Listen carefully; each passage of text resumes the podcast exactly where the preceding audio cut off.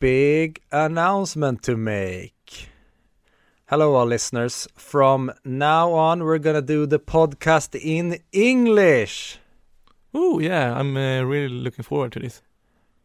Yeah, so we're gonna try something new because we have this huge international audience. So uh, apparently, it was a little bit tough for them to keep up when we were speaking in uh, Swedish. So uh, from now on, we're gonna do the podcast uh, only in English, so we can reach the whole globe. Yes, Are you excited about this, Fredrik? I'm super excited. Uh, I think this is a perfect opportunity for everyone, not only us. Yeah, because I feel that I haven't really, since uh, English is really my first language, because uh, I was born in uh, Stockholm and we like, you know, um, America. So I see myself as like an English speaking person. So uh, I think I'm really gonna bloom and uh, evolve into this beautiful, beautiful butterfly now that we're gonna do this in English. So I think we're gonna, we're really gonna take the podcast to the next level. We're gonna step up. We're gonna be I think we're gonna be like as big as the biggest podcast in Sweden because now we're gonna reach this whole new audience all over the globe. Of course, of course. This is like a life hack, you know, uh, to to be a bigger Swedish podcast. Then we can reach a bigger audience, even if you have a few l- listeners. But we will reach much more listeners because we have many more to reach out to. And uh, of course, maybe the American people would want to know how what Swedish guys think about their movies. Yeah, since uh, you and I are like the super perfect representative for Swedes, it's good that we are the guys who are gonna represent Sweden on the like uh, international uh, film podcast stage. Yeah, so super fun. Yeah, let's uh, start this, and uh, from now on, Let's get down to it. only English guys. See you on the other side.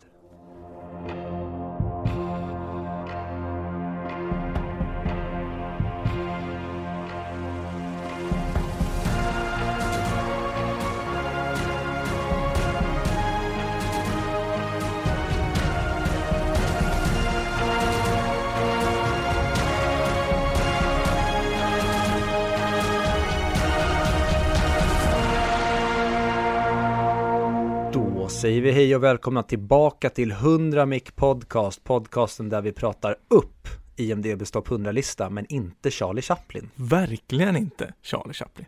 Nej, verkligen inte Charlie Chaplin. Aldrig Charlie Chaplin. Never. Jag heter som vanligt Viktor och med mig som vanligt har jag Fredrik. Kul att du kunde komma. Vi har då kommit till placering 47 och eh, om jag inte minns helt fel så är det här då det 54 avsnittet men eh, don't quote me on that och den här, eh, den här veckan, det här avsnittet kommer vi då prata om Sergio Leones Once upon a time in the West. Harmonika, hämnaren. Som jag kallar den. Just det, harmonika, hämnaren. Vi kommer, jag, jag kommer vilja prata om den svenska titeln sen när vi kommer in på filmen, men Mm. Vi tar det senare helt enkelt.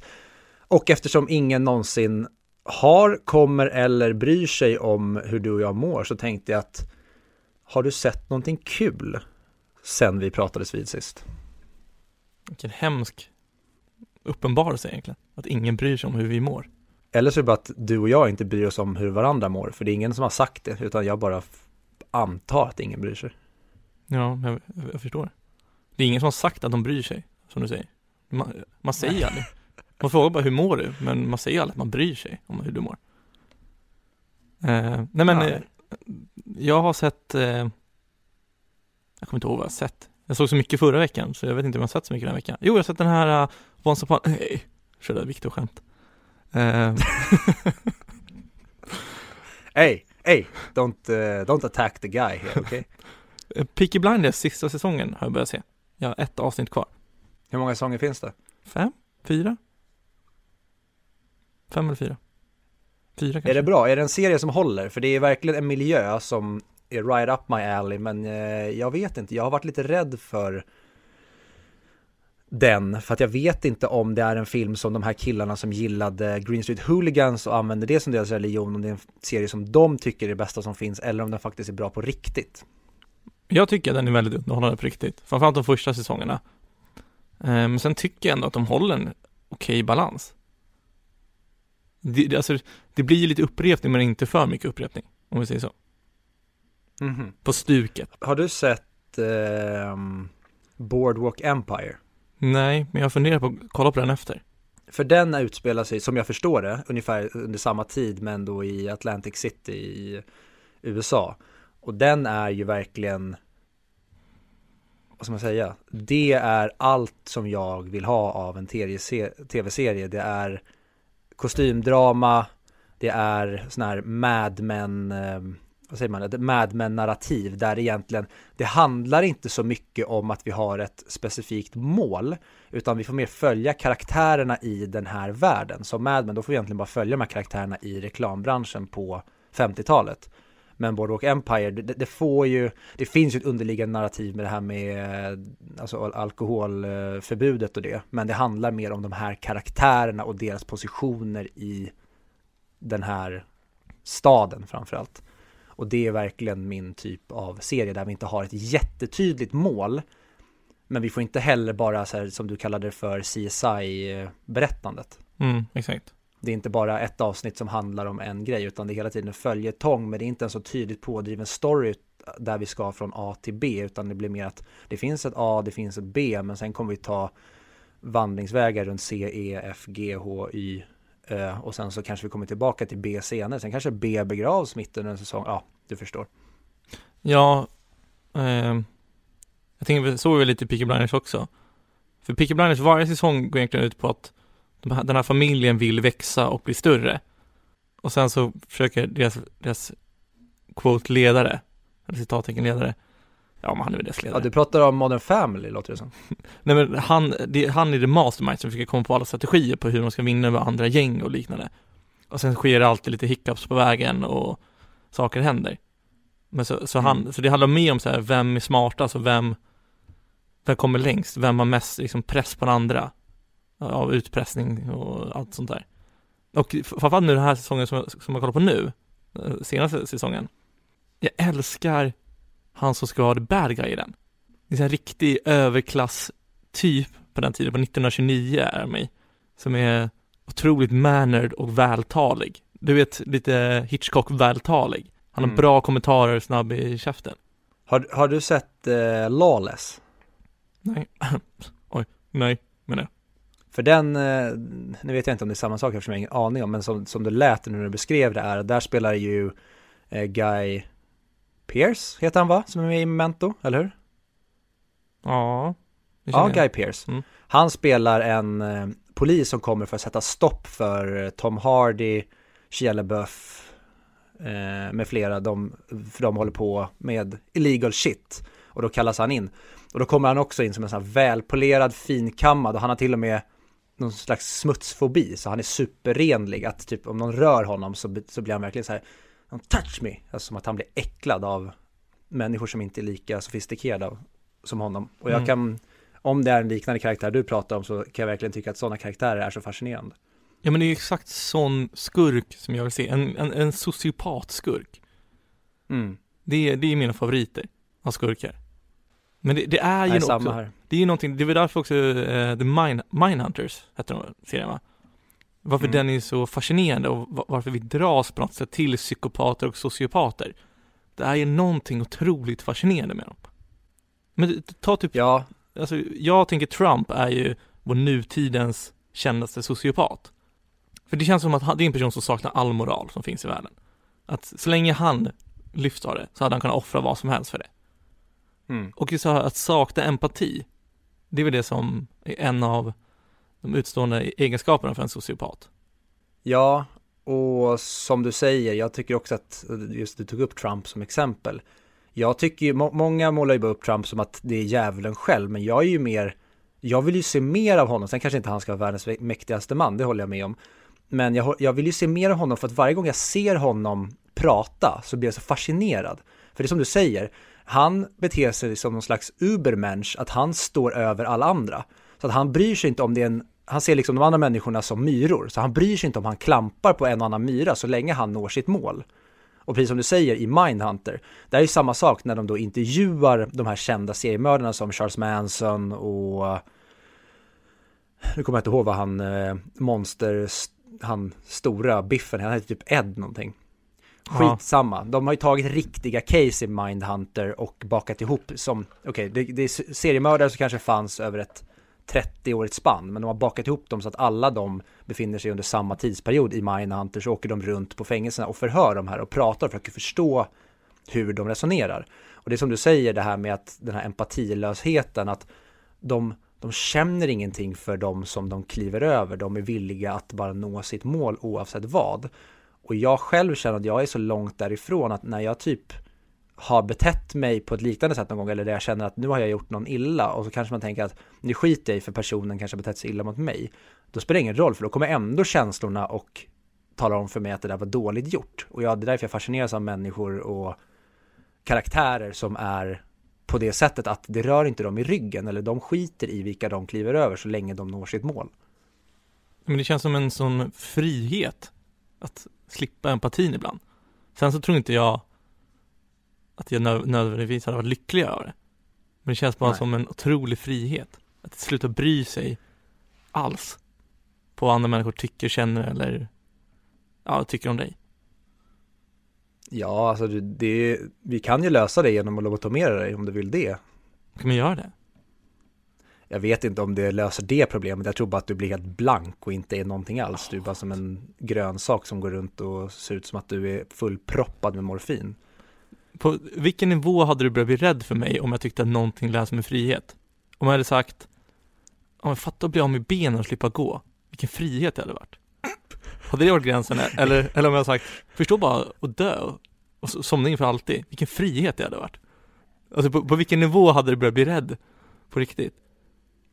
Ja, det är, väl, det är väl där någonstans, men om man ska ta en mildare nivå när man börjar ana ugglor i mossen, det måste väl kanske vara när Ja, men säg, säg att man börjar prata om att man kanske ska börja palla på ett barn eller kanske börja fundera på att vad skönt skulle vara att bara ta en annan persons liv. Där är det kanske där man börjar bli riktigt orolig. Det finns säkert mycket mer nyanserade och tidigare varningssignaler, men det hade varit intressant att höra det, bara helt plötsligt sitta och säga att Alltså, och bara känna sig mäktig och inte bry sig och slita med ja, en unge in i garderoben och sen så får man göra det man vill för att känna sig mäktig. Hade inte det varit den optimala känslan av frihet? där, där hade man ju känt så här, eh, Fredrik, den där lobotomeringen, den kanske är på sin plats. Så du menar, om, om jag hade sagt typ så här, att att, att ta en annan människans liv, vilken frihet. Ja, och så kanske du bakar ihop det med att du känner frihet och så kanske du har ett behov av att känna makt. Så du bakar in det där också. Tänk, man måste känna sig så mäktig att jag står kvar levande, men jag tar en annan persons liv.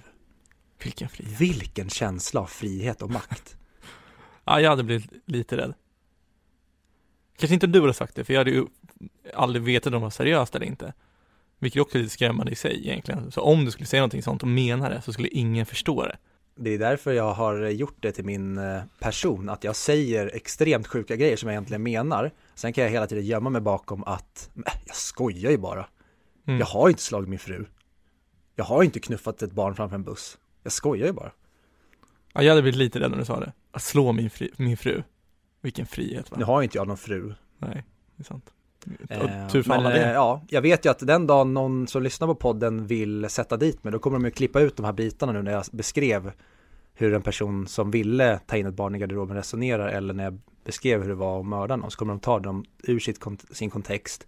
Sen blir det polisanmälan, fängelse för mig, jag blir shawshanked av de andra männen på avdelningen och där började min riktiga resa till att bli en psykopat, pedofil, mördare, ja, mm. you name it. Isolering från samhället såg ju på eh, ja.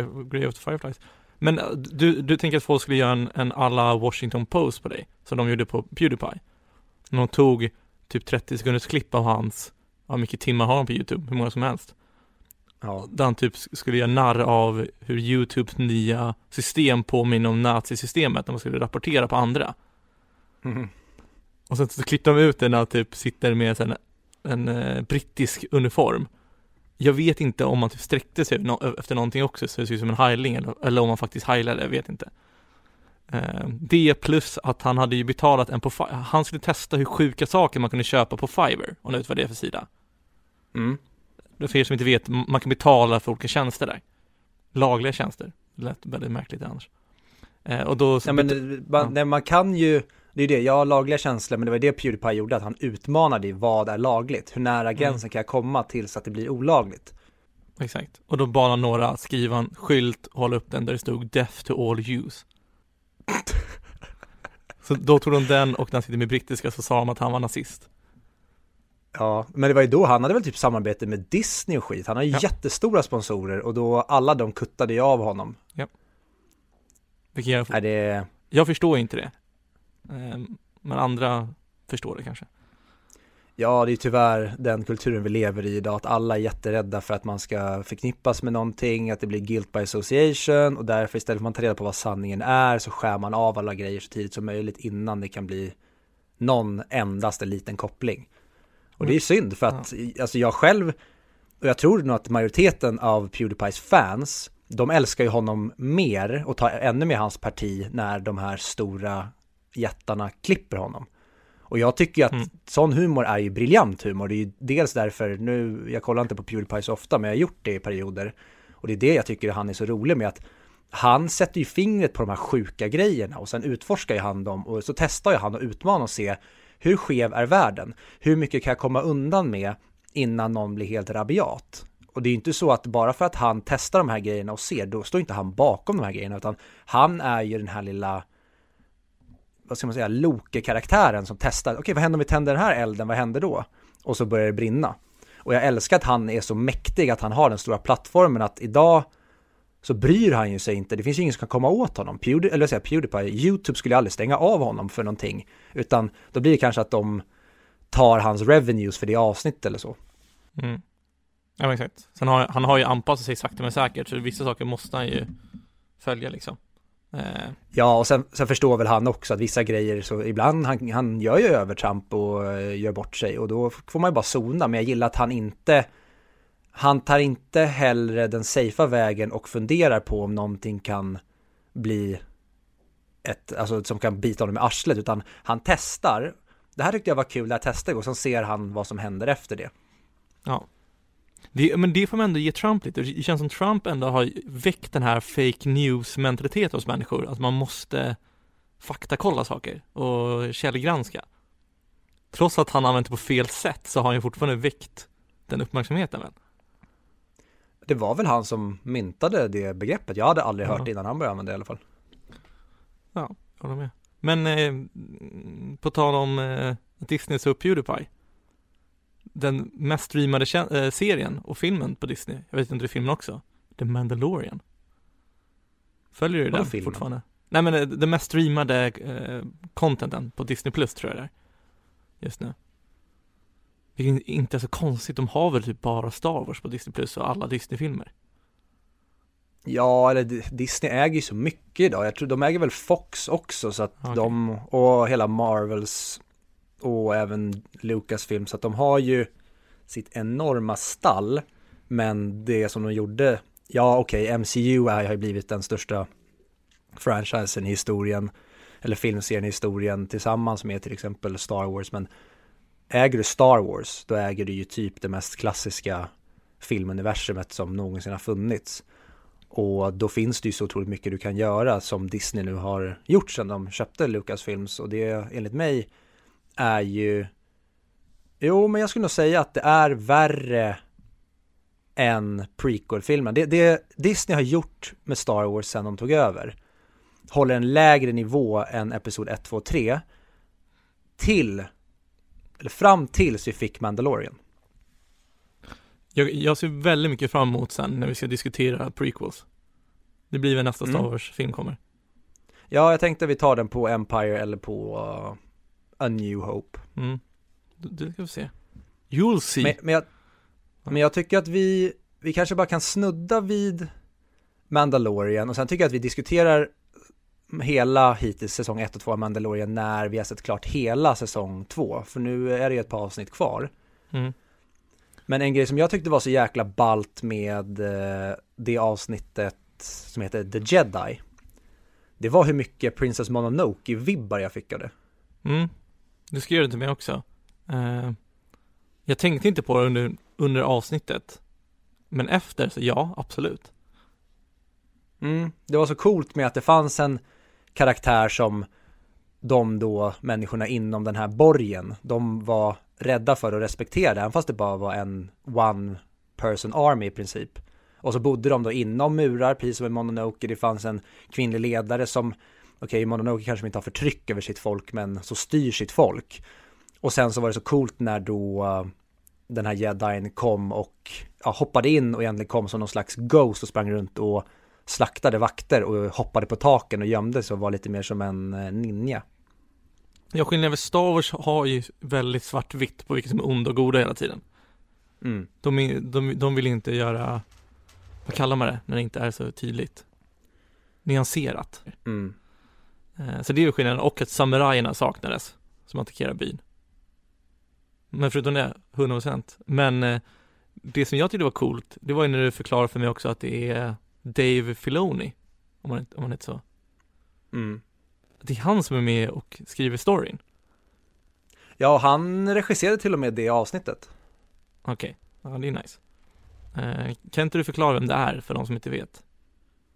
Dave Filoni är en av dem som var med och gjorde den, jag, som jag förstår det, jag har inte, jo jag har sett några avsnitt när jag visat för min eh, sambos eh, systerbarn när de har varit hos oss och vill sätta på någonting så så istället för att de får kolla på sina skitserier, den här jävla Tåget Thomas och massa annat animerad skit, så tänker jag att men då ska vi bilda dem lite i populärkultur. Och eftersom de är fortfarande så pass små att de inte gillar typ live action grejer, tänker jag att, ja men vad är bra då? Jo men perfekt, då visar vi dem Star Wars. Så då har jag dragit på Star Wars The Clone Wars-serien som jag har förstått är superpopulär bland supernördiga Star Wars-fans. Mm. Och den har ju blivit så, vad ska man säga, älskad för att de tydligen är väldigt trogna Star Wars-låren och gör väldigt, väldigt bra och kompetent eh, storytelling är där, alltså i, där, i det. Till skillnad från många andra, typ om man tar andra spin-offs och så, där de förstör originalstoryn eller originalmaterialet, så håller de sig tydligen väldigt trogna till det här och bygger väldigt snygga, alltså det handlar ju om klonkriget då mellan Episod 2 och 3 och där tydligen håller de på och gör väldigt snygga grejer med väldigt eh, älskade karaktärer och, och, de bygger ut universumet och det är det hon, nu kommer jag inte ihåg vad hon heter, som är med i Mandalorian-avsnittet, The Jedi. Men den Jedi Knighten är en som har blivit, fått mycket kött på benen. Jag tror att det är Anakins Padawan i The Clone Wars. Det är korrekt. Och Dave Filoni är då en av dem som varit med och skapat The Clone Wars. Han är animatör från början. Och jag såg en sån här behind the scenes grej på The Mandalorian där han berättade om hur han fick det gigget. Och det var att han hade pluggat eh, animation och han, ja, han har gått någon eh, konst eh, university. Och så var det någon som ringde till honom och sa Hej, jag ringer från eh, Lucasfilms och vi ska göra en animerad Star Wars-serie. Jag tänkte kolla om du vill eh, vara med och, och göra den. Och då berättade han att han trodde att det var någon som ringde och drev med honom. Så att han hade en sarkastisk ton genom hela samtalet. Så här, ja, ja, ja, ja, men det är väl självklart jag vill göra det. Fan vad kul det ska vara att göra en Star Wars-serie och bara vara helt oseriös. Tills de satt och pratade tillräckligt länge att han förstod att, vänta nu. Jaha, okej, okay, du, du jobbar ju faktiskt där. Jaha, oj, du är allvarlig. Eh, och då förstod jag ju att hans dröm höll på att bli sann. Att han som älskade att animera skulle få göra det han älskade mest, Star Wars och animera Star Wars. Mm. Och det var tydligen George Lucas som hade sett någonting som han hade gjort. Han hade varit an animatör eller någonting på typ så här, någon annan populär mm. tecknad serie vid det laget. Och George Lucas hade sagt att han ska ni ta, han är bäst. Och så plockade de honom och den här serien blev jättepopulär. Och sen så då är John Favreau, han är ett geni, så att nu när de gör Mandalorian då plockar han in en som tydligen har väldigt, väldigt bra koll på den här originalkänslan från Star Wars. Och då plockar de in Dave Filoni så att han får vara med och göra The Mandalorian. Så att jag tror i kombination med John Favreau och Dave Filoni, det är nog de som verkligen har sett till att vi har hittat den här originalkänslan på original Star Wars som vi har i The Mandalorian. Mm. Det var ju The Last Airbender tror jag som han var med och gjorde också. Mm. Den är ju jävligt populär. Eh, men det är mäktigt. De gör det bra. Jag, tycker, jag hade velat se dem göra tre filmer istället? Jag eh, satt och funderade på det där och jag tänkte först att tänk om vi hade fått se John Favreau göra Episod 7, 8, 9.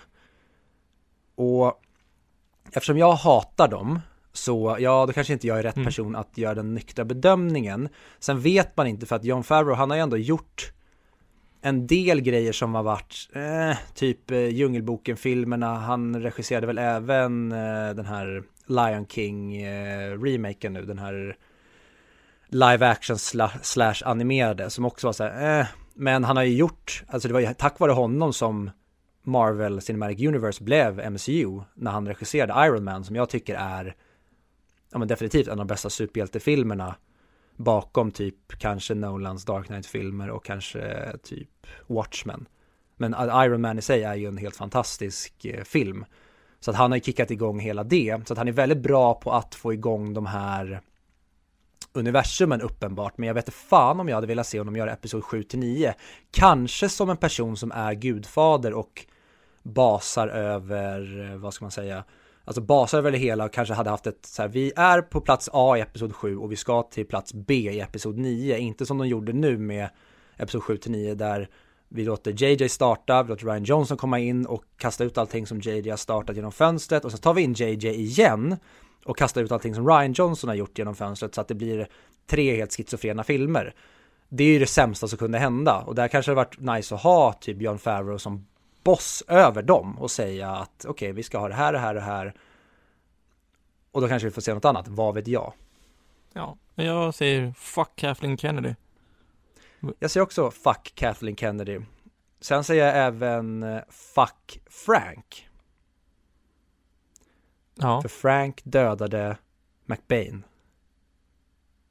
perfekt. Ska vi prata lite eh, historia? Historia i västern.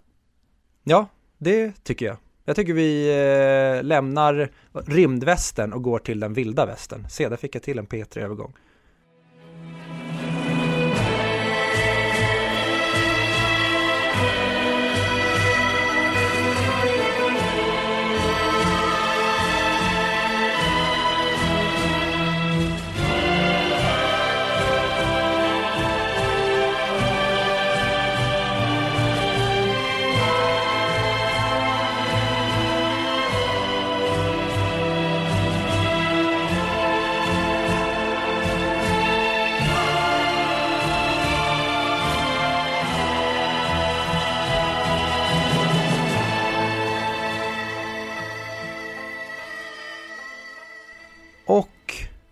Alla odds ännu en vecka så har vi lyckats ta oss hela vägen fram till veckans film. Som den här veckan är då Sergio Leones, eh, vad ska man säga, västern Kalla, kan man kalla det för en mastodontfilm? Det kanske man kan, man kanske inte kan det. Jag vet inte, jag har för dålig kunskap.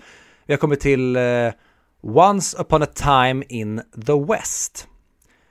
Och den är ju då regisserad som jag sa av Sergio Leone. Och sen har vi ju såklart den, eh, man måste ändå säga den största, nu lever inte han längre, Rip in Peace, men eh, musiken är ju såklart gjord av Ennio Morricone.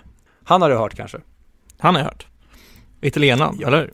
Eh, ja, han är från något land, jag har inte så bra koll, det kanske Spanien, Italien, där någonstans. Jag blandar ihop allt. Europa, det är väl bara någon så här kontinent, alla länder där är väl typ samma. Typ.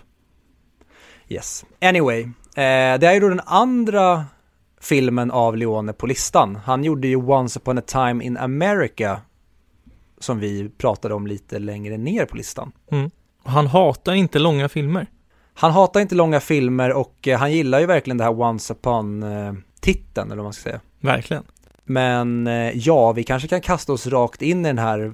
Vi kan dra en eh, kort premiss helt enkelt. Den handlar ju om då att McBain, en familj, har då en liten farm och vi får se i början av filmen att det kommer då dumma, dumma cowboysare till deras farm och skjuter ihjäl dem. Och vi får sen reda på att det är då en eh, businessman som heter Morton som har då anställt några dudes för att se till att det här ska ske så att han kan ta över kontrollen över den här ranchen för att då, ja, det finns grejer som gör att den här ranchen kommer att bli värd någonting på sikt. Och sen så då kommer McBain, den mördade mannens fru hem strax efter mordet. Och det visar sig att de har gift sig lite tidigare så att hon har ju fortfarande ägandet av den här ranchen. Och då blir det att när Morton ska se till att de ska skrämma skiten ur henne så att hon gör sig av med det här så att de kan köpa ranchen av henne. Och i den här vevan så dyker det upp en hämnare vid namn Nej, vi vet ju inte vad han heter kommer jag på. Men alla kallar honom för harmonika för att han spelar ju då munspel som är hans signum. Och vi får då följa vad som händer i den här väldigt, väldigt klassiska western pang pang cowboysare berättelsen. Hade du sett den innan? Ja, en gång har jag sett den här tidigare. Det var en sån här film som eh, alla sa att man borde se någon gång. Och jag såg den back in the day och eh, jag eh, brukar ju säga att jag har, att jag mindes filmen mycket sämre än vad jag trodde. Men jag tror nog att den här filmen tar priset i hur dåligt jag mindes en film för att jag satt och kollade på 30 minuter av The Good, The Bad and The Ugly innan jag kom på att, vänta nu, det här är inte Once upon a time in the West. Ja. eh, men just alla Clint Eastwood-filmer tror jag att, eh, eh, att det, det, var en pappa till, ja, en, en, familj som vår familj umgicks mycket med förr i tiden. Pappan i den familjen mm. gillade de filmerna, så då, så att han, då kollade vi på dem. Eh, så jag för mig att jag har sett de flesta av de här klassiska västernfilmerna, men den här kommer jag inte ihåg. Jag tror det bara var alla alltså A Fistful of Dollar, eller vad de heter. The Good, The Bad and Ugly, ja. ja. Det jag har ju uppenbart varit ett empiriskt bevis på att man lätt blandar ihop de här i alla fall om man inte är en, som du säger, en sån här västern-nörd, att man verkligen är inbiten på den här genren av film måste man ändå kalla det, för att jag är Västern har aldrig varit min typ av miljö. Till exempel Westworld såg jag för att det var, fanns sci-fi element. Jag var inte så förtjust i just att det var den här cowboy-världen. Och därför blir det att jag lätt har blandat ihop sådana filmer och det gjorde jag ju uppenbarligen nu när jag satte på Good, the Bad and the Ugly. För att jag tänkte så här, men vi ska ju se en Sergio Leone-film och det är en westernfilm och då bara automatiskt, jo men The Good, the Band, the Ugly det är ju typ det mest eh, klassiska så det är väl den vi ska se och sen kommer jag på efter en halvtimme, vänta, vad fan, vad, vad får jag, vad, vad tänker, varför är inte munspelet med här? Aha, okej. Okay. Ja, det är fel film. Bra jobbat. Så att jag har ju sett, istället för att det blev två timmar 45 minuter av Once upon a time in the West, så har jag nu sett tre timmar och en kvart av Sergio Leone-western. Ja, men jag förstår att man kan blanda ihop dem. För den här, alltså sista duellen mellan Franken eh, och eh, harmonika, mm. den är ju nästan exakt identisk med The Last Sunset-duellen. Så det känns ju som att många, alltså många av de här filmerna härmar ju lite varandra på sätt och vis. Jag vet inte om det här sabbade det för mig. Men jag satt, när, nu kommer vi, The Good, The Bad and The Ugly kommer ju längre, längre upp på listan. Jag tror att den är typ placering 5 eller 6 eller något sånt där. Den är svinhögt upp på listan. Men jag satt och, jag spelade till och med om introt på Good, The Bad and The Ugly två gånger för att jag var så hänförd av det. Jag satt och bara, ja! Det här är allt det Tarantino älskar och nu kommer vi få se det i en badass jävla cowboymiljö av den här genrens pappa. Mm. Och då tror jag att det kan bli så att, för jag, jag, tyckte så otroligt mycket om första halvtimmen av Good, the Bad and Ugly. Så att sen när jag slog på harmonika som har ett mycket, mycket lugnare tempo. Så blev det som att jag kände, tyckte att den kändes lite sömnig i jämförelse. Ja, men eh, ja, mina förväntningar fick ni höra i förra avsnittet ju. De var inte skyhöga. Nej, men var, var det för att det var just en gammal film, var att speltiden var lång eller var det miljön? Eller varför tyckte du att det var, varför var du otaggad på förhand?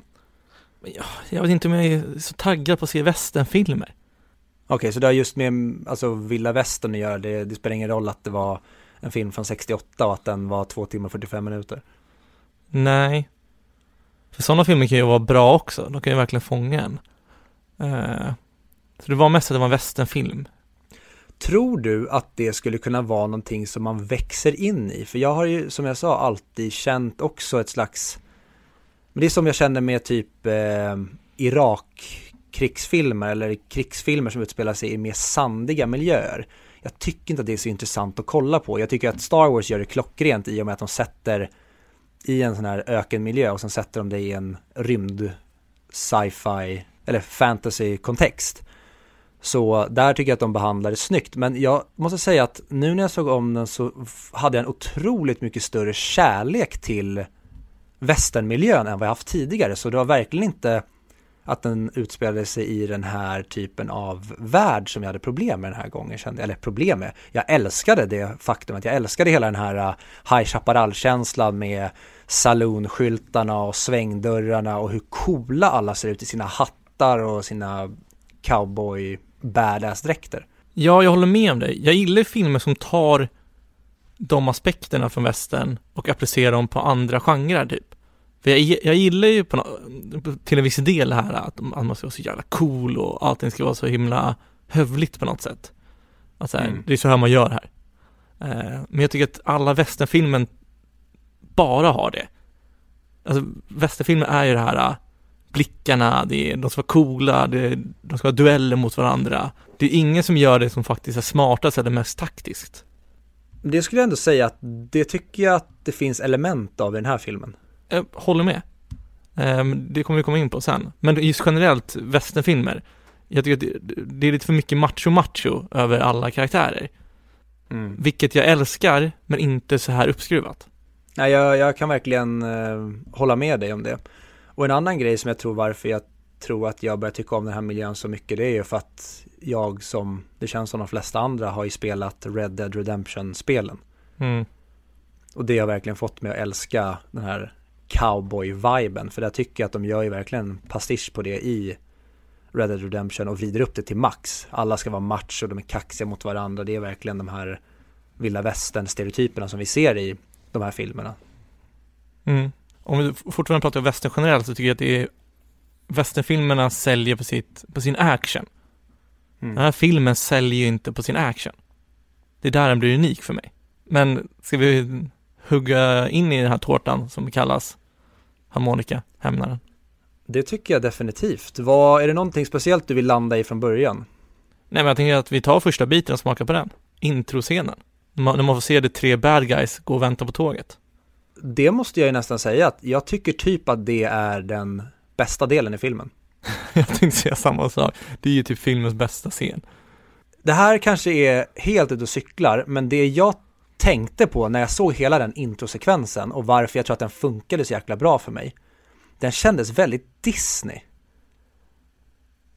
Och då menar jag inte som Disney har blivit idag med deras extremt överdrivna och plojiga live action-filmer, utan det kändes som att de har gjort en live action-version av att han som sitter där typ med flugan, som är hans face.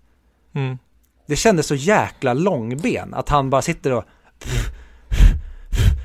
och blåser på den. Och så slutar det med att istället för att han slår en med handen, nej då sätter han sin pistolmynning över den.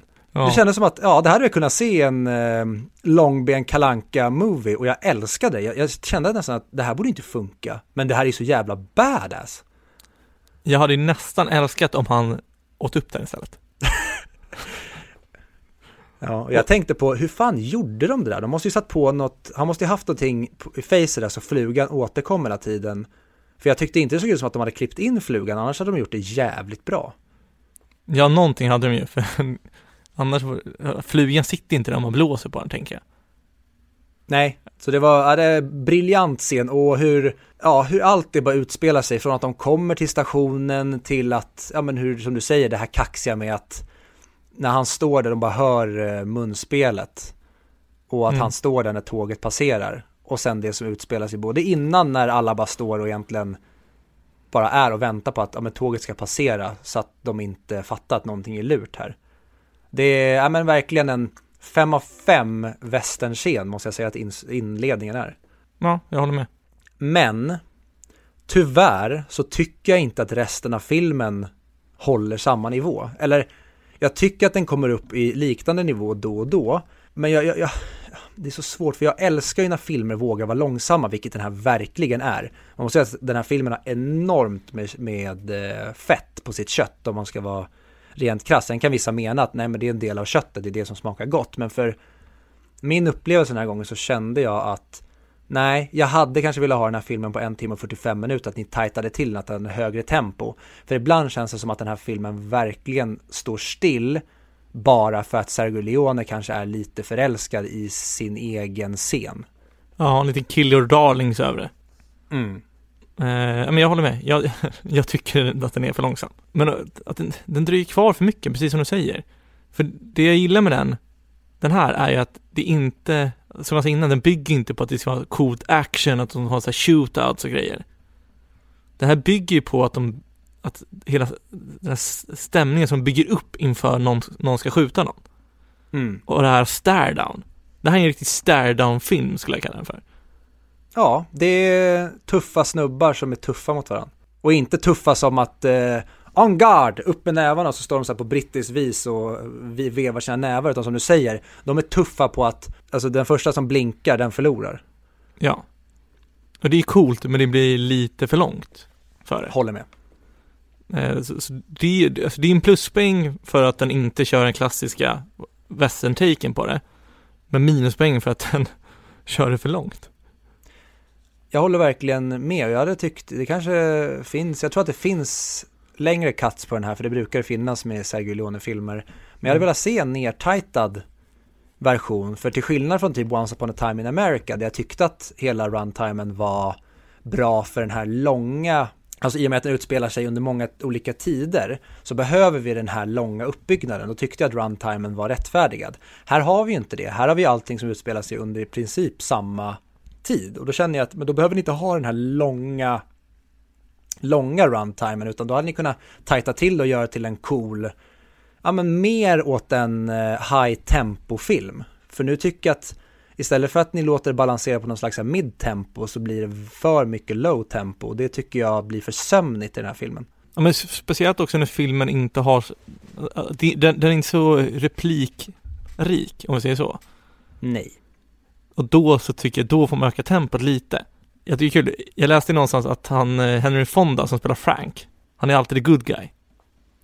Så då hade Ser- Sergej Leon pitchat till honom att, eh, att han får komma hit och sen så här, tänk dig den här scenen. Kameran visar någon från midjan neråt som drar sin pistol och skjuter ett barn som springer iväg. Sen kameran åker upp sakta men säkert och där står Henry Fonda. Och vilken chock det kommer bli för publiken då. Briljant. För, för, för tydligen, han hade ju satt i bruna linser för när han, för när han skulle spela the bad guy. Men det blir Sergej Leon vansinnig och så att han tar bort det. För man måste känna igen till Henry Fonda. De vill ju chocka Mm. publiken med det. Ja, men det är jättebra. Och en annan, ett exempel som dyker upp direkt i skallen på ett sånt, det är ju Matt Damon i Interstellar. Ja. Matt Damon spelar alltid helylle-killen, ja, och även när han vaknar upp så är han helylle-killen och sen BAM! Visar sig att nej, han var the bad guy. Ja men det är ju, älskar när både skådespelarna och regissörerna går med på det. Men jag måste också säga att jag, jag, det finns otroligt mycket bra med den här filmen. Jag tycker storyn är skitnice. Det är ju verkligen en, en den, den är ganska simpel ändå, men ändå ganska komplicerad. Vi har ju många bitar som spelar in. Men jag tycker att den blir, det blir nästan som att Sergio Leone känner att vi har väldigt mycket pusselbitar här som ska läggas och det finns olika karaktärer som är lite i gråzonerna. Att om vi tar den här tiden så får folk tid på sig att förstå exakt hur allt ligger till.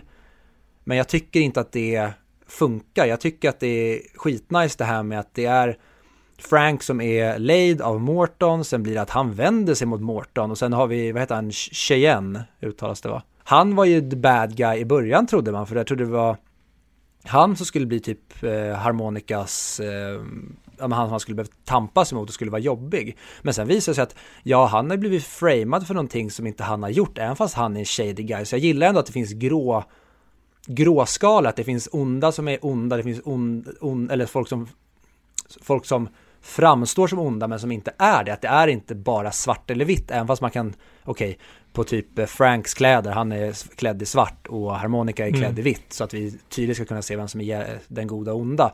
Men i den grejen tycker jag att det finns schyssta nyanser med att det är inte en rak story med att det bara är en person som ska ta över en farm och that's it. Utan det finns twist and turns i det i och med att Frank vänder sig mot Morton och att Cheyenne, han hjälper eh, harmonika i hela det här. Det finns eh, många olika grejer som jag tycker är nice och därför tycker jag synd att de inte tajtar till så att vi hade kunnat få en ännu rappare eh, presentation av det här.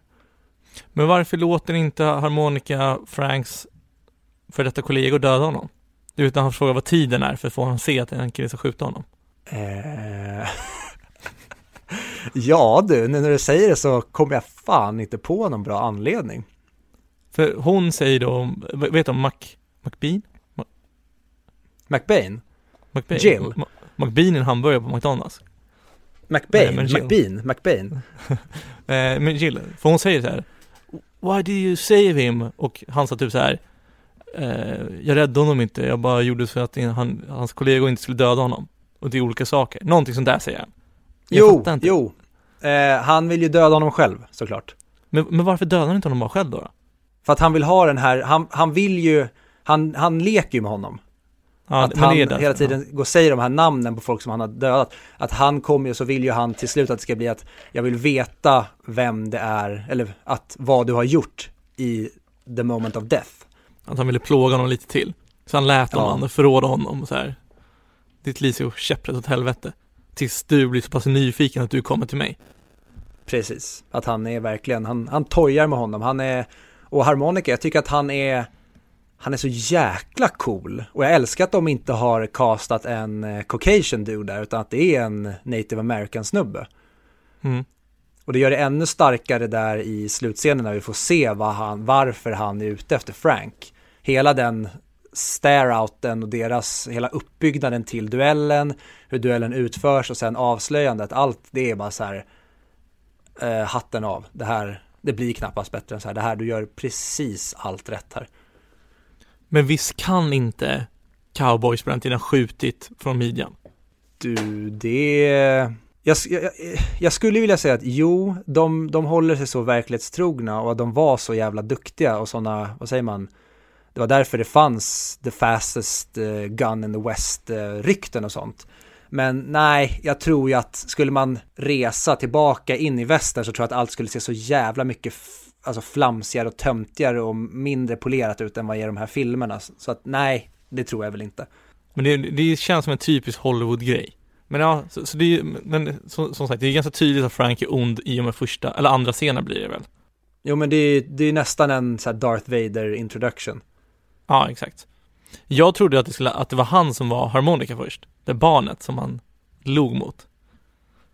Mm. Jag, jag fick för mig det att så här, vänta, nu är det något barn här som kommer gömma sig i typ ett skåp. Och sen så Ja. kommer det komma ut och se, han ser, eller han ser allting från en, han, när han sitter gömd. Så han ser vem det är som har dödat hela familjen. Och sen kommer han växa upp och så kommer vi se tydligt att det kommer vara någon, någon ginger-grej och så typ anlitar han harmonika eller något. Det var så jag mindes det. Och sen så när vi klipper till, eh, till Jill, när hon kliver av tåget. Mm. Då blev jag först mindfuckad och trodde att aha okej det var ett barn som hade gömt sig och nu är hon vuxen och kommer tillbaka till stan. Ja. Och sen började jag lägga pussel med, äh, okej det var frun som kom strax efter. För det har jag lite problem med den här filmen. Ibland sker klippningen på ett sätt att jag riktigt inte, jag förstår inte riktigt var vi befinner oss. Eller utspelar sig här parallellt med scenen innan eller hur kunde han färdas dit så snabbt? Det, det är vissa grejer ibland som blir lite oklara där jag inte riktigt hänger med. Exakt, tidshoppen är, är märkliga tycker jag. Jag, jag, jag förstår mig inte.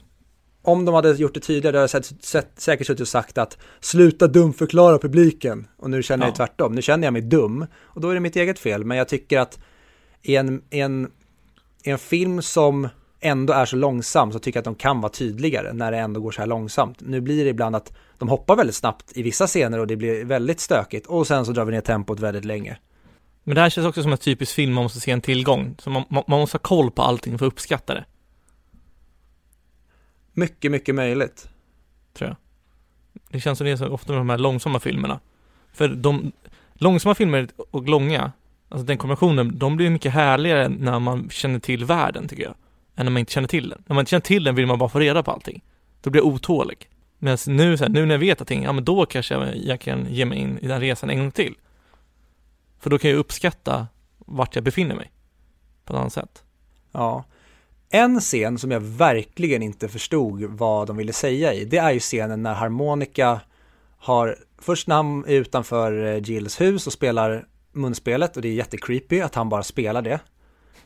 Mm. Och sen så spelar han munspelet igen när han befinner sig inne i ladan och sen kommer ner.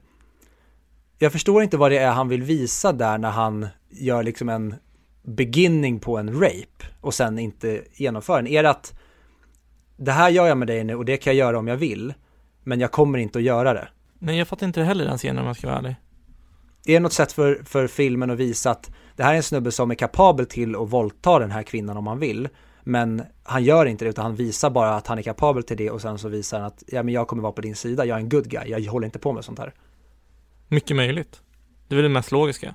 Och sen, ja det, det, det låter ju lite som att vi är väldigt negativa till den här men jag har ju så jäkla mycket kärlek till den här. Jag, en grej som jag verkligen älskar och som jag tycker om så otroligt mycket med film, eh, framförallt äldre filmer kontra moderna filmer, det är ju att allting i den här, alltså allt, det känns verkligen som att den här stan, som när Jill kliver av tåget, vi, vi går in i med kameran och filmar när hon går in i stationen och sen går hon ut i stan.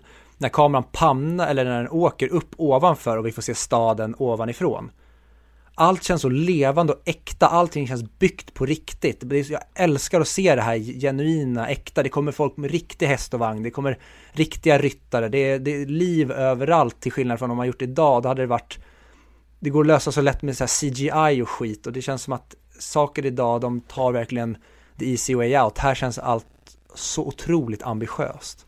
Vilket är ironiskt, för trots det så gick hälften av all, av all deras budget gick till löner och skådespelarna. Det är de, det är de ändå värda va? Det tycker jag. Men också så här att de, när man typ bara ser harmonikas naglar, att de inte är kortklippta. Och att när du zoomar in på folk, då är det riktiga svettdroppar i deras ansikten och de är skitiga. Jag älskar det här, att de är solbrända som att de verkligen lever i den här mm. miljön och utsatts för solen. Det är inget poler, idag typ, jag tänker så här, tänk om Chris Hemsworth, Hem, Chris Hemsworth, jävla svår människa att uttala hade han varit med då hade de gjort honom så jävla snygg och polerad. De hade inte grisat ner det så här mycket. Eller så blir det att de grisar ner det för mycket. Att de typ lurtar ner folk så det ser för gjort ut. Att det inte känns naturligt. Ja men det kan jag hålla med om. Alla känns mer autentiska i den här filmen. Det uppskattar jag. Ja. Eh, jag älskar också deras eh, aktionsscenen. Mm. När de kommer in dit och bara hotar ner alla. Det är, det, det är diskret men ändå tydligt. Ja, men det är verkligen mafioso-fasoner. Ja. Tills han kommer där, harmonika, och förstör allting. Mm. Jävla king. Hade man varit mer kritisk mot den filmen och sagt att ja, de kan göra sakerna mycket mindre showigt och mycket mer diskret och smidigt. Men det är också del som är en del av den här västern-charmen att han ska göra en big entrance när han kommer ner för trappan. Han säger någonting kaxigt och komiskt som ska få oss att tycka att wow, what a guy. Det är lite av lejonens sätt att visa tänderna till varandra för att visa vem som är störst och starkast. Den som är mest mm. iskall är, är, den som man ska vara mest rädd för. Precis, precis som, eh, precis. det känns som typ så här, det, kanske, det, det, finns ett klipp, när, jag tror det är Kobe Bryant, som står och ska blocka någon i basketen, som ska göra så här, vad kallas det? Ett utkast från, från underkorgen. Jag vet inte vad det kallas i basket. Han fintar sig att, att kasta in i Kobe Bryants ansikte, så han är typ en centimeter ifrån. Ja. Och han flinchar inte alls. Mm. Och då vet man så här, den här killen vill inte jag jiddra med. För han kommer, Nej. han kommer äga sönder mig på basen i så fall. Jag tänker lite, han har sett det här förut. Ja, och det är samma sak när harmonika kommer ner där och de är typ så här åtta stycken onda grabbar och han är hur iskall som helst. Då blir de skraja och då kommer de förlora duellen. Mm. Jävligt ballt och jag älskar när sånt här funkar. För hade den här filmen nu gjorts idag när vi har sett det här så många gånger då blir det ju bara töntigt. Men jag tycker verkligen att det här är så jäkla de, de gör det de gör inte som en, vad säger de gör inte som en hommage till det här, och, utan det här är ju, det här är ju originalet som alla idag gör hyllningar till. Och jag tycker det är så jäkla häftigt. Inte just den här filmen menar jag, men den här tiden och den här världen, samma sak med Good, the Bad and the Ugly. Klintan där, det är ju alla tuffa, coola karaktärers pappa. Ja, exakt. Och det, det var det jag var inne på innan också. Jag älskar ju, alltså typ, det känns som det är många filmer som tar inspiration från det här. Bara designen mm. på, the, på The Mandalorian från början är väl tagna från västernfilmerna. Ja, men det är, Star Wars är ju, det är ju en rymdvästern. Ja. Alltså Han Solo är ju rakt upp en rymdcowboy. Eh, så det, de tar ju alla coola aspekter, och sätter in dem i nya genrer eller miljöer.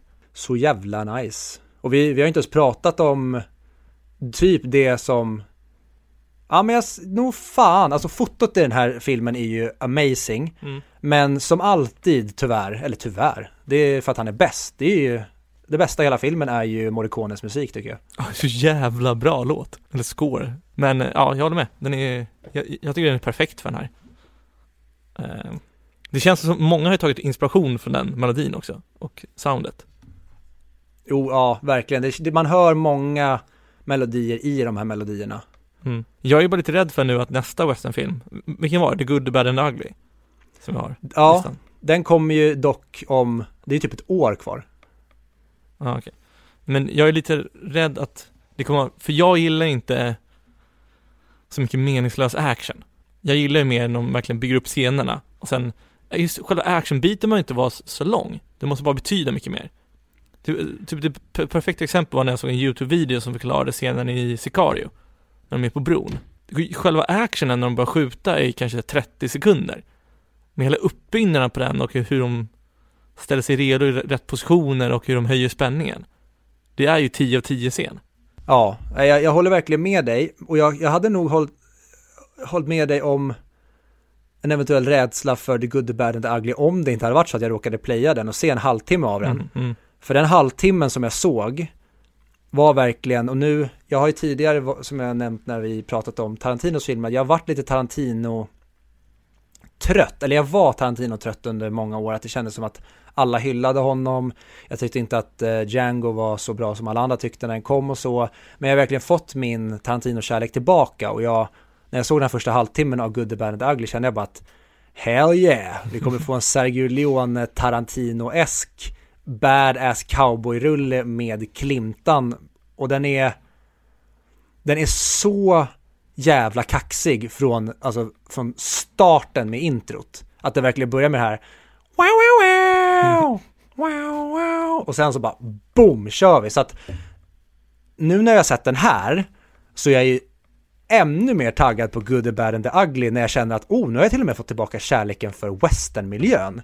Då kan ju Good, the Bad the Ugly tre timmar av mastodont kaxig western bli, ja men jag vet inte hur jag ska kunna hantera det. Okej, jag är också taggad. Jag vill, jag vill se den. Bra. Nej men just det, Django. Där är ju exempel på meningslös, bara mycket action, pang pang. Deras gunfights där. Den är ju lite för mycket tycker jag, alltså som tar exempel. Det ger mig inte så mycket av att se att han skjuter 15 istället för, för att han skjuter 5 stycken.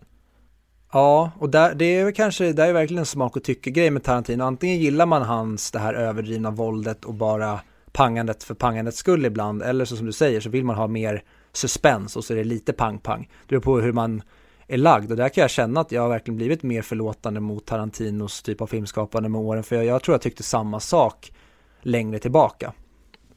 Men jag är en av få som tycker Hateful Eight är, är en av hans bättre filmer. Mm, den måste jag verkligen se om, för jag tyckte den var bedrövlig när jag såg den. Okej. Jag kanske också måste se om den, men jag, jag uppskattar den. Nej men den är, den är väldigt älskad så det, Ja. jag är ju avvikelsen där till skillnad från många. Men också en grej som jag verkligen börjar tänka på när jag ser typ som Tarantino-action eller när det bara är pang-pang. Sen jag är en Michael Bay, då är jag ju bara förbannad på honom för att han så här, du, du kan ju inget annat, men Tarantino är ju så bra på så mycket annat att när han väl sätter igång och det blir så här blodig massaker och för överdrivet pang-pang, då sitter jag och garvar och ler för att jag, jag tänker på hur Tarantino är när han utför det här och, och skriver det här. Att han tycker att han själv är briljant och han tycker själv att det är askul och bara ja, ja, skjut, skjut, ja. Och det gör att jag älskar den typen av överdrivet pang-pang mer. Men jag tycker det är, Django är den enda filmen som jag har sett av honom där han har överdrivet pang pang. Inglourious. Men jag tycker inte överdrivet där. Ja, jag, jag tycker att typ om man tar eh, Nej, okej, det överdrivet är det ju definitivt, men det kanske inte är lika så här meningslöst och Ja, meningslöst kanske är rätt ord, men om vi tar typ bioscenen där det bara kulsprut peppras på nazisarna eller nere i den här puben där alla bara skjuter ihjäl varann. Där blir det ju väldigt extremt våld där man kanske hade kunnat göra det mindre och mer suspens och mindre pang, mer öpp, mindre öppet blodigt skjutande. Men, Men- jag förstår ju vad du menar, Mm. att, det blir, att det är mer hjär, vad ska man säga, hjärndött sånt då i Django än vad det är i Inglourious. Men jag tycker fortfarande Inglourious har den typen av övervåld. Ja, rent designmässigt håller jag med om. Men skillnaden, är väl- tycker jag, om jag ska försöka förklara mig, är att det som vi tar barscenen, där sker allting väldigt snabbt. Det tar väl typ bara 15 sekunder och sen är det inget mer som avfyras. Det är sant. Eh, och sen i biografen så, där får man bara se, alltså den scenen fyller ju bara i hur mycket, hur, hur mycket de tror på sin kås och hur mycket de hatar nazis. Alltså de stannar kvar där trots att det är en massa bomber. Och de håller på att brinna upp. Men sen att det är mycket blod och sånt, absolut. Men jag tycker min Django känns det bara mer som så här. Jag vet inte, den scenen känns nästan tråkig att kolla på tycker jag. jag. Jag håller med det du säger. Och det kanske är just det att Tarantino ville gå ännu hårdare åt det här bara. Han ville panga mer än vad som kanske var nödvändigt just för att det är en sån, alltså han är verkligen, han, han älskar ju västern och är ju uppenbart, vad ska man säga, Mm. han, en av hans förebilder, om kanske inte hans största förebild, är ju Sergio Leone. Så att han kanske vill göra så här, okej, jag har sett alla de här västernfilmerna som utspelar sig i västernmiljöer och så har jag gjort massa västernfilmer genom hela min karriär men aldrig gjort någon i en riktig västernmiljö. Nu när jag väl gör Django som är en riktig västernmiljö, nu jävlar drar vi på stora trumman, nu ska det skjutas utav bara helvete. Och det kanske blir så att i det tillfället kanske Tarantino skulle vara mer restrained, han kanske skulle haft en producent som tonade ner honom lite, men jag tar hellre att Tarantino går för långt och är Tarantino än att någon håller i honom. Ja, absolut. Det kan jag hålla med om. Ni kommer ihåg när, när Nolan släppte Interstellar? Så kommer jag att jag läste artiklar som sa att nu har, nu har Nolan gått över styr. Det är ingen som vågar säga till Nolan när han går, när han går för långt längre, för han har ju lyckats med så mycket bra. Vad tror du folk sa, vad tror du folk sa på Tenet nu då? Samma sak antagligen. Ja, alltså jag har sett så det är så, så mycket hat mot den filmen, framförallt folk tycker att den är Den är för känslolös och den är för, eh, vad ska man säga? Ja, det är en tight eh, actionfilm men den är för, den tycker att den är för typ smart för sitt eget bästa. Men till er som tycker det kan jag bara säga att se filmen minst tre gånger så garantera er att ni inte kommer tycka samma sak längre. Ehm, men eh, vad tycker du om Jill?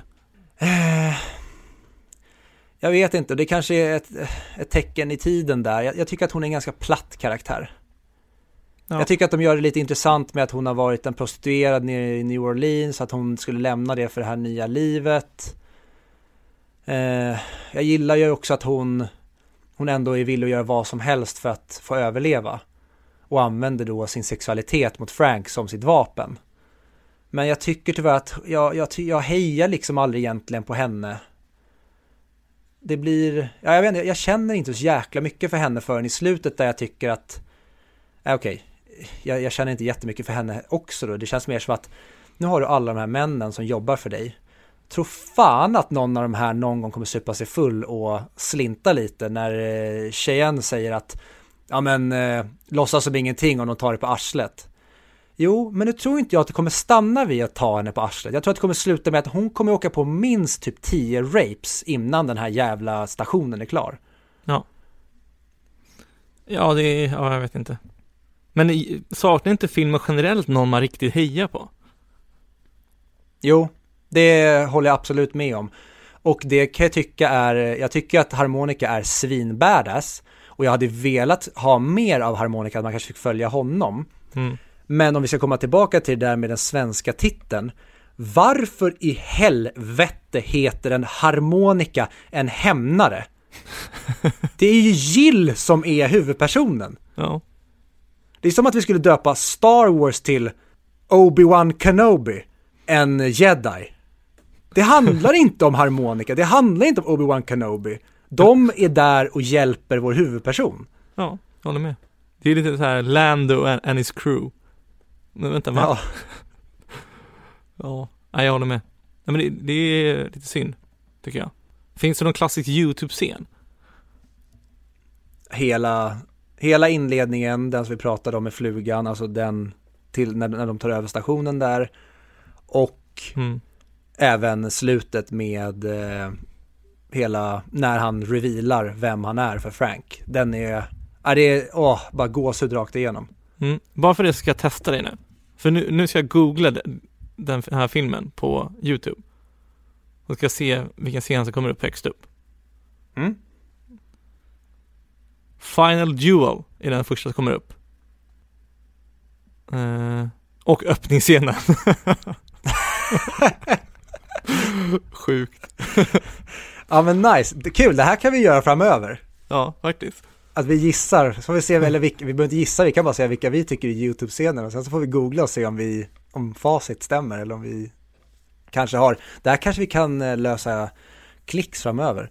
Om Ja. det är en uh, YouTube-scen från en film som inte ligger där på YouTube, då lägger vi upp den och sen så tar vi alla intäkter själva, eller så blir vi stämda utav bara helvete. Antagligen det. Men också för er som vill faktachecka oss, så tänk på att YouTube-algoritmer gör att vissa klipp kommer upp olika mycket.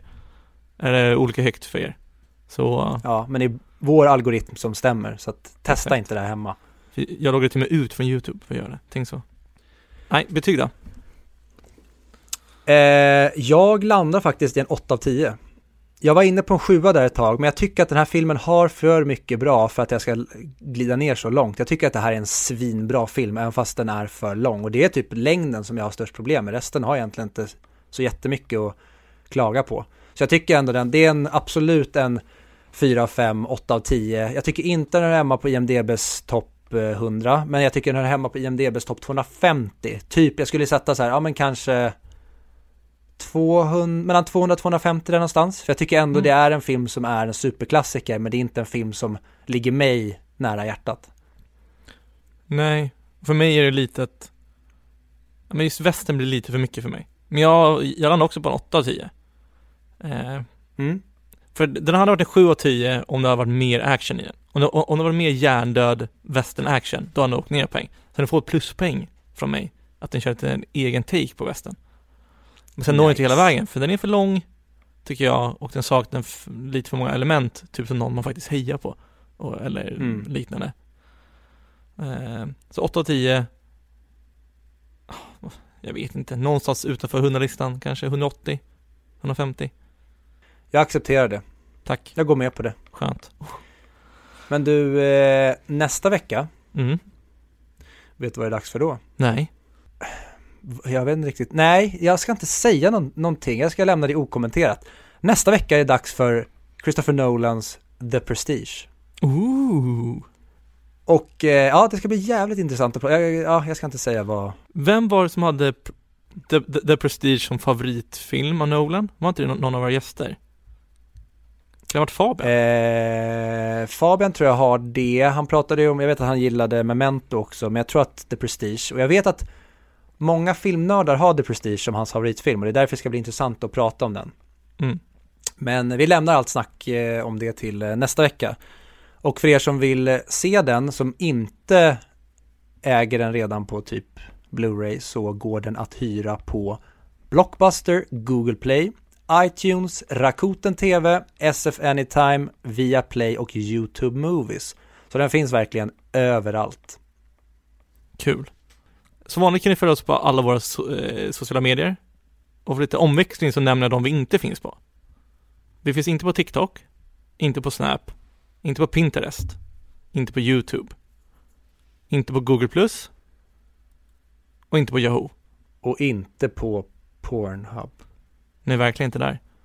Ehm, Än. Vi har inte Exakt. fått godkännande än. Vi ska göra en eh, 100 mick porrfilmer. men det är så irriterande för de har så här verified och det är jättejobbigt till att få det på Pornhub.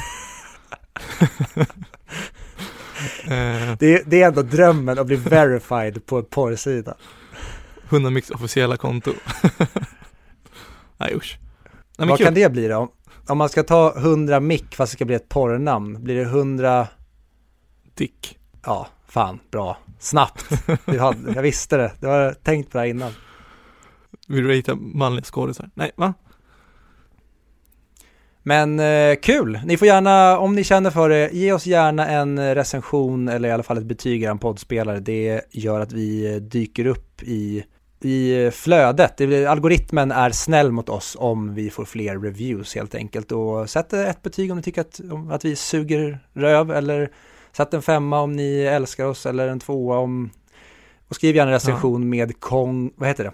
konkret, med konstruktiv kritik. Det kan Ja. finnas destruktivitet i den också, men kom gärna med någonting som vi kan förbättra, inte bara att ah, han suger, hans... eh, Nej, ni får skriva det också om ni vill, jag bryr mig inte. Nej men klar, alltså sätt inte en etta femma bara för att vi inte har samma åsikter som er. Det är allt jag begär.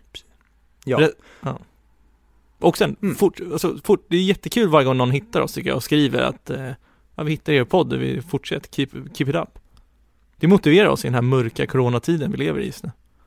Precis. Ni är det enda som håller mig från att göra någonting riktigt obehagligt i en offentlig miljö. Så tänk på det. Det är upp till er nu lyssnare. Om ni får höra att jag begår ett brott, då är det ert fel. Inget Ja. ansvar på mig, inget ansvar på samhället, bara ansvar på er lyssnare. Förstå att- begå ett brott. Vilken frihet va? Bra, snyggt där att knyta upp säcken. Ja, ska vi dra det? Ja, och för er som undrar vad vi pratar om för brott, gå tillbaka och lyssna på de eh, som ni, eh, vad heter det, de brotten som vi eh, pratade om tidigare, för där, fan vi är som memento, vi har ju berättat brottet i början av avsnittet, Ja. och nu så, fan, Boom. varför skriver vi inte bara ett filmmanus, vinner några Oscar och sen så låter vi typ Siri eller eh, Microsoft Sam göra podden åt oss. Lite, jag tror vi hade bråkat för mycket om vem som skulle få hem Oscarsstatyetten. Ja, och därför så hade jag begått mitt brott då istället, såklart. Vi är som någon som reser i tiden och förhindrar brott. Total Recall kallas det? Nej, det är inte den. Vad fan heter den? Med, är det inte Tom Cruise? Ligger, Minority Report. så heter den. Vi eh, hörs nästa vecka helt enkelt. Det gör vi. Hej!